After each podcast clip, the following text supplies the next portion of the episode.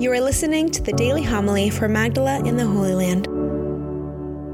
Jesus said to his disciples, Not everyone who says to me, Lord, Lord, will enter the kingdom of heaven, but only the one who does the will of my Father in heaven. Everyone who listens to these words of mine and acts on them will be like a wise man who built his house on rock. The rain fell, the floods came, and the winds blew and buffeted the house. But it did not collapse.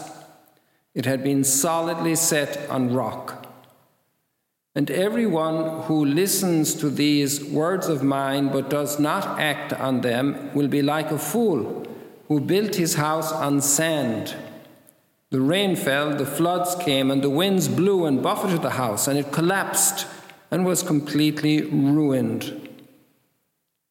The Gospel of the Lord. Praise to you, Lord Jesus Christ.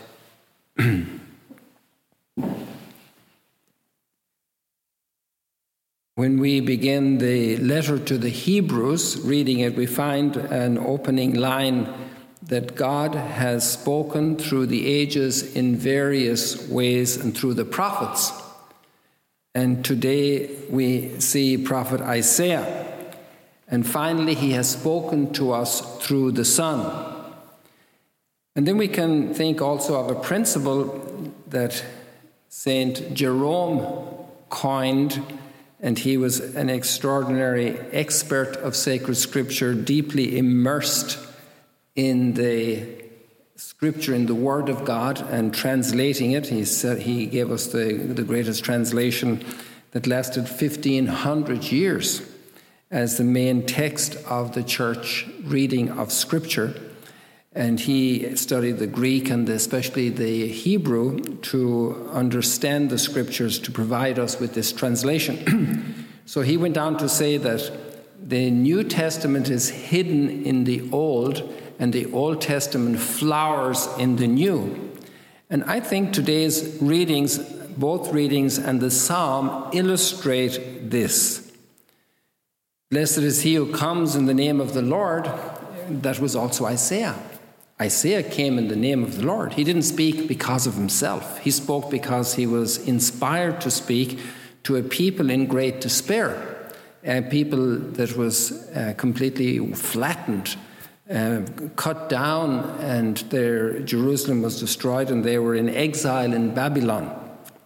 And so the prophet Isaiah is coming from God to give them great consolation and also to interpret the times in which they were living so they could understand it from the point of view of God, not just from the point of view of feelings, of impressions, of what anybody says, might think, to, to understand their times from the point of view of God.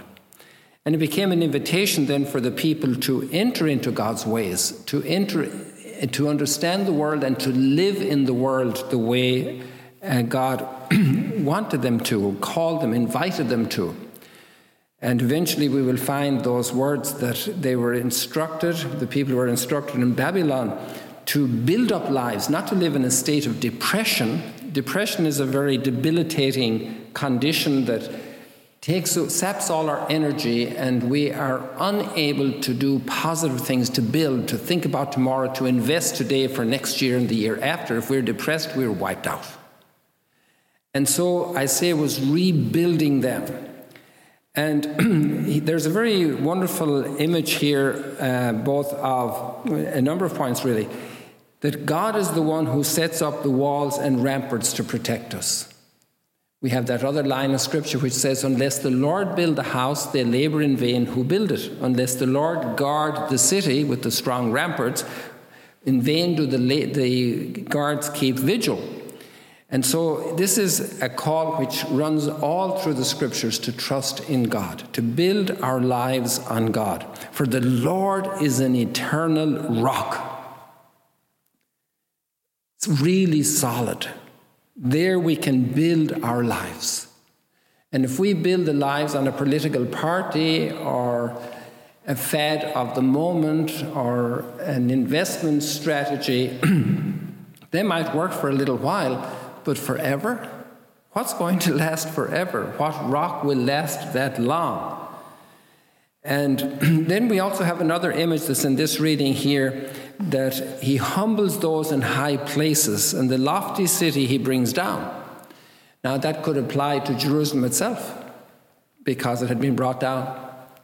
And there were people in high places and they were brought down. Very sad stories about what happened uh, to the king and his sons in the time of the exile in Jerusalem. You can check it out. And then we have also the idea that the high city, the lofty city, could be Babylon that's on top of them. And it also provides that critique from God that they're not there forever. As strong as the Babylonians were, as strong as their armies were, as strong as their power base was in Mesopotamia, one day they wouldn't be there.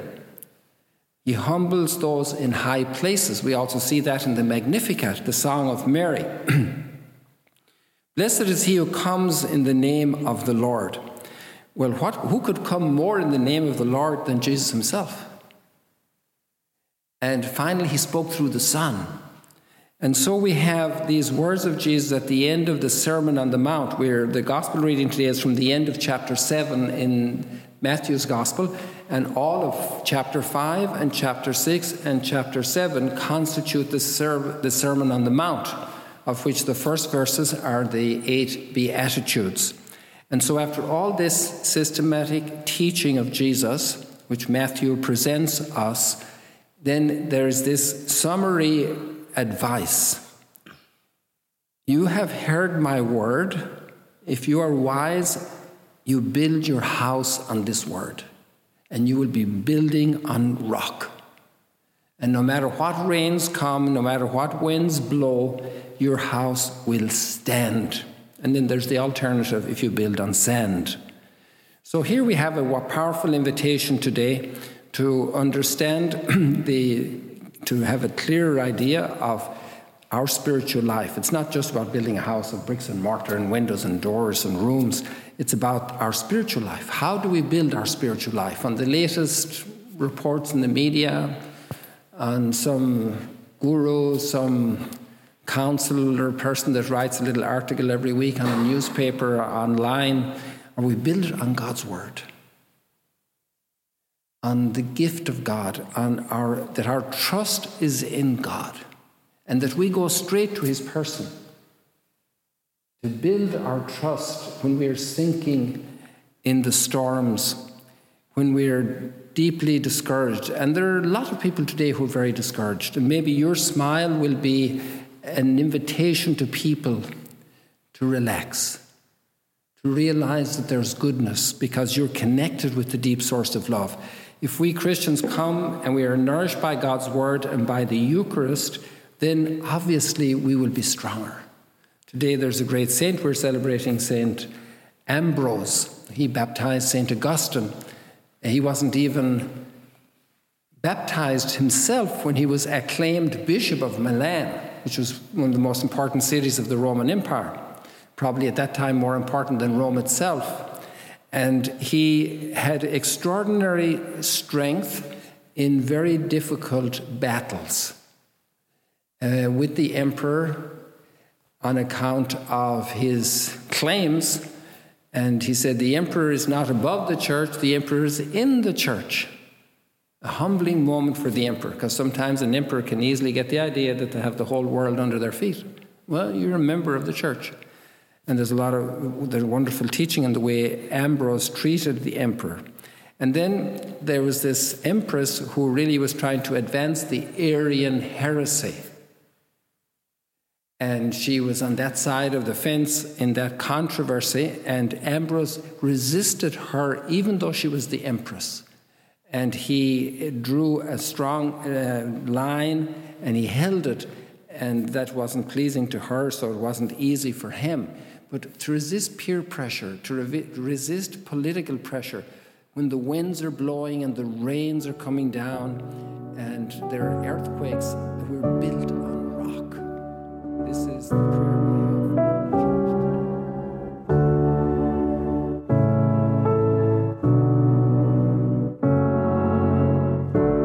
Thank you for joining us today. If you want to learn more about Magdala, follow us on YouTube and on Facebook.